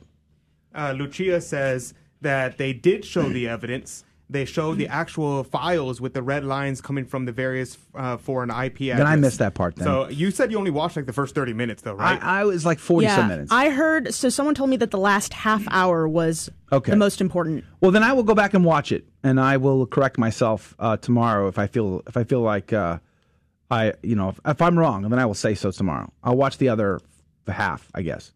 I, I I'm glad if you're say, what you're saying is true. That I'm glad because. But the other problem I have is with Mike Lindell himself. Not that he's a bad guy. He's not. Um, but that it's uh, is there no one on, in a in our country who is has great communication skills that can easily and quickly break down these complicated uh, th- uh, concepts and make them super easy to understand and digest by the average person. Um, Mike Lindell is a very passionate guy. Put all of his time and resources into this, and yet it, it just I don't know. It's I think it's it speaks to convincing the naysayer. I think we, we should really try to uh, do our best to convince those people that are totally not buying it. And it needs to be, the evidence needs to be laid out in a way that makes it clear to them that this is the case. Jesus Maybe Robles, that's the case. Jesus Robles says, Joe, it's not whether they believe it or not. Mission accomplished. They don't care. Yeah. They hated Trump, and the swamp was all in to get it done. Yeah, that's true too. Um, the other, you know, the VPN story that I talked to Regis Martin about, that was very concerning to me. So, what happened was over the weekend, I caught there's a particular guy who is in cybersecurity that I had been watching recently within the last few months. And I don't want to give you his name or his YouTube channel, but I watch him because I'm not sure, right? I'm not smart enough to know myself whether or not he's telling the truth. He sounds very convincing. Let's put it that way. But he made a claim oh, on this uh, video on his channel that said that his VPN was being throttled at the backbone level. Now, a VPN, as I explained with Regis Martin in our conversation with him, which, by the way, we're going to post that video later today. Of the Regis Martin? Yeah. Absolutely. We will have uh, the, the video with uh, Dr. Regis Martin up by uh, this afternoon, and uh, we'll have it on Rumble uh, Catholic Drive Time on Rumble, Catholic Drive Time on Facebook, and Catholic Drive Time on YouTube. And Emily usually posts it uh, Instagram and Twitter. Instagram sometime and Twitter. this week. Yeah. Mm-hmm. And I'll post it in Gab and other places. And if Parler comes back, well, maybe we'll post it there. We'll have to see. Uh, all right, so the VPN thing. So a VPN is a virtual private network. It's a way for people to log into the internet without uh, revealing their location and their identity. It keeps that hidden. In China, VPNs are constantly going up and going down. The, re- the reason why is because China does not want VPNs. So they block them. As, as soon as they see them, they try to block them. But their citizens are using VPNs to get access to the outside world because there's a, what we call the Great Red Firewall in China that blocks all outside communications and surveillances all of their citizens. And their citizens are required to have cell phones, by the way, all of them. so they keep they keep total track of all of their people and they don't want these VPNs to be the hole through the Great Red Firewall that they can get out or do have freedoms, right? So when this person I watched said that his VPN, which he hosts, is was being throttled at the backbone level, what that means is the carrier, in this case AT&T, was throttling it across the nation in the United States, effectively doing the same as what China does in order to prevent people from having some option that gives them uh, gets the the get out of jail free card so to speak of the big tech oligarchs. I tried to corroborate that story on my Facebook feed over the weekend, but apparently I don't know anybody on Facebook, and hardly anybody probably saw my post. Uh, uh, that I don't know anybody who has a VPN connection. I don't have a VPN connection, so I couldn't test it myself. But the idea is VPNs were being slowed down intentionally to make them not fun or manageable, and so people wouldn't use them, effectively killing them, forcing us back to our normal ISP connections. If this is true, and I say if because I don't know, uh, and if anybody here is on a VPN, I'd love to know your thoughts. Wait, did you experience uh, these uh, the slowdown? If this is true, that is very draconian. That is very crazy. That is very Orwellian to be happening in America. It essentially is setting the stage for a great red firewall right here in America. When you take that in, con- in, in conjunction with big tech censorship of voices they just don't like and uh, aren't tolerating. Uh, Lucia says, I agree about Mike Lindell, but I think he's the only one that was fearless enough to do this and had the resources to put this together. Not perfect, but he did it. Amen. Yeah, I agree with you, Lucia. And I'll watch the other half. I hope what you said is right. I hope they sh- actually show very clearly the, uh, the the evidence because, and as Jesus pointed out, as you read a minute ago, um, maybe they don't agree with it. I, I don't. I don't need them to agree with it. I need them to not be able to refute it. They don't have to agree. They can still not agree. But the point is, was the evidence clearly laid out? I don't think Rudy Giuliani ever truly clearly ra- laid out the evidence. We kept hearing it was coming, and it never did. So maybe this is the most compelling uh, version of that to date with Mike Lindell. So the story that uh, really concerns me that I feel like we need to talk about and probably have a whole show about is a story that Emily reported on about the sister that is put on the committee uh, was on the on the in the synod on what was it Emily that the, that she was on the sister So she is, let me see if I can pull it up. So she's basically going to be on the group that is putting on the um, synod for synodality, which means she can now vote on synod documents beside bishops. And this is the highest sort of ranking that a woman has ever held in the church. Yeah, and that's incredibly concerning, especially since apostolic authority and the ordinary magisterium does not come through sisters. It's through the bishops. It doesn't even come through your parish priest. It's through the Or bishops. me. Uh, it's definitely not Joe. That's for Definitely sure. not Joe. Uh, but it's that's very concerning because uh, now we have we're putting lay people. Or next step is going to be having laymen, and also this is a slippery slope towards uh, moving towards women ordination. We already have seen uh, women being made instituted acolytes and instituted lectors, and now this uh, it really just it does seem like that's the direction we're headed. And we saw how that went for the Episcopal Church and the Anglican Church. Uh, this is not very good for us, and um, this is definitely very, very concerning. So I think we definitely need to find someone to talk about this. And to, to force women into the roles of a bishop who is a, fa- a father, a spiritual father, you're like forcing a woman to be a father, which goes against nature. Um, it's just a denial of the gifts uh, and the strength of femininity, really, is trying to force women into these positions that bishops should be in.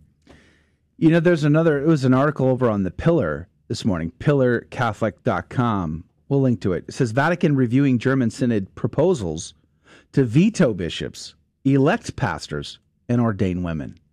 That's kind of concerning, too. Kind of. Uh, now, okay, elect pastors. Now, it used to be in the church that the local layfolk had a lot to say about who uh, became bishop, for instance. Um, St. Gregory the Great was elected pope of the church, and he wasn't he wasn't even a priest at the time. Um, so we see examples of that. Augustine, another example that became bishop because the local locals wanted. Ambrose uh, became bishop because the locals loved him, respected him, and wanted him. Um, so we see that, but I don't think that's what the German bishops mean. I think they mean kind of something different. Uh, this article says the Vatican is reviewing a set of proposals under consideration for approval by the General Assembly of the Synodal Path of the Catholic Church in Germany.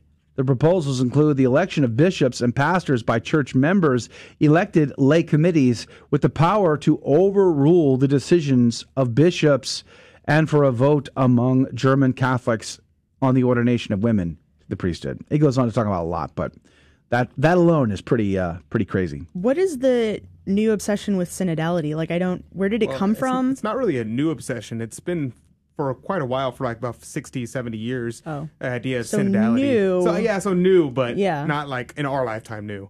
I guess in some people's lifetime new. But yeah, so I think this is very important. We have about a minute or 30, a minute and a half Oh. left of the show. But uh, real quick, uh, before uh, the music starts, I just wanted to say that if we are, this is, we're having a lot of troubling times, a lot of things are happening. This is really a time for prayer. Right now, we're getting ready for Lent. Lent's coming up in a couple, not not too long, a couple days Next week. and um, and so we really need to get down and start start doing penance, start praying for the church, start praying for the holiness of bishops, for the courage of bishops. That the lay people need to rise up and and pray and fast. Those are the tools that God has given. Pray the Mhm. rosary. These are the things that God has given us to fight the battle. Amen. All right. Praise be to God in all things. Check out the links that we post uh, on Facebook side. I'm not sure we posted them anywhere else, but you can find all of our links uh, to our platforms at grnonline.com forward slash CDT. Make sure you join our email list as well. There's perks to that. Uh, tomorrow morning, Dr. Ambassador Alan Keyes is going to be our guest. He is the guy who basically uh, made sure we had a thing called Mexico City policy to ensure that uh, taxpayer funded dollars weren't being used overseas for abortion and, and all the rest. He's going to be on the program to talk about that and why it's very significant that it's been overturned yet again. Uh, so, Dr. Alan Keyes, Ambassador Alan Keyes under Ronald Reagan, will be our guest tomorrow. We have a great lineup this week. We hope you'll be a part of it. Join us then. God love you. God bless you. Thank you for joining us on Your Catholic Drive Time, where it is our pleasure to keep you informed and inspired. Join us Monday through Friday at the same time, right here on your favorite Catholic radio station. Don't forget to connect with us. Just go to facebook.com forward slash Catholic Drive Time. Again, that's facebook.com forward slash Catholic Drive Time. Be sure to share more than just us today. Share Jesus with everyone you meet. Bye now, and God love you.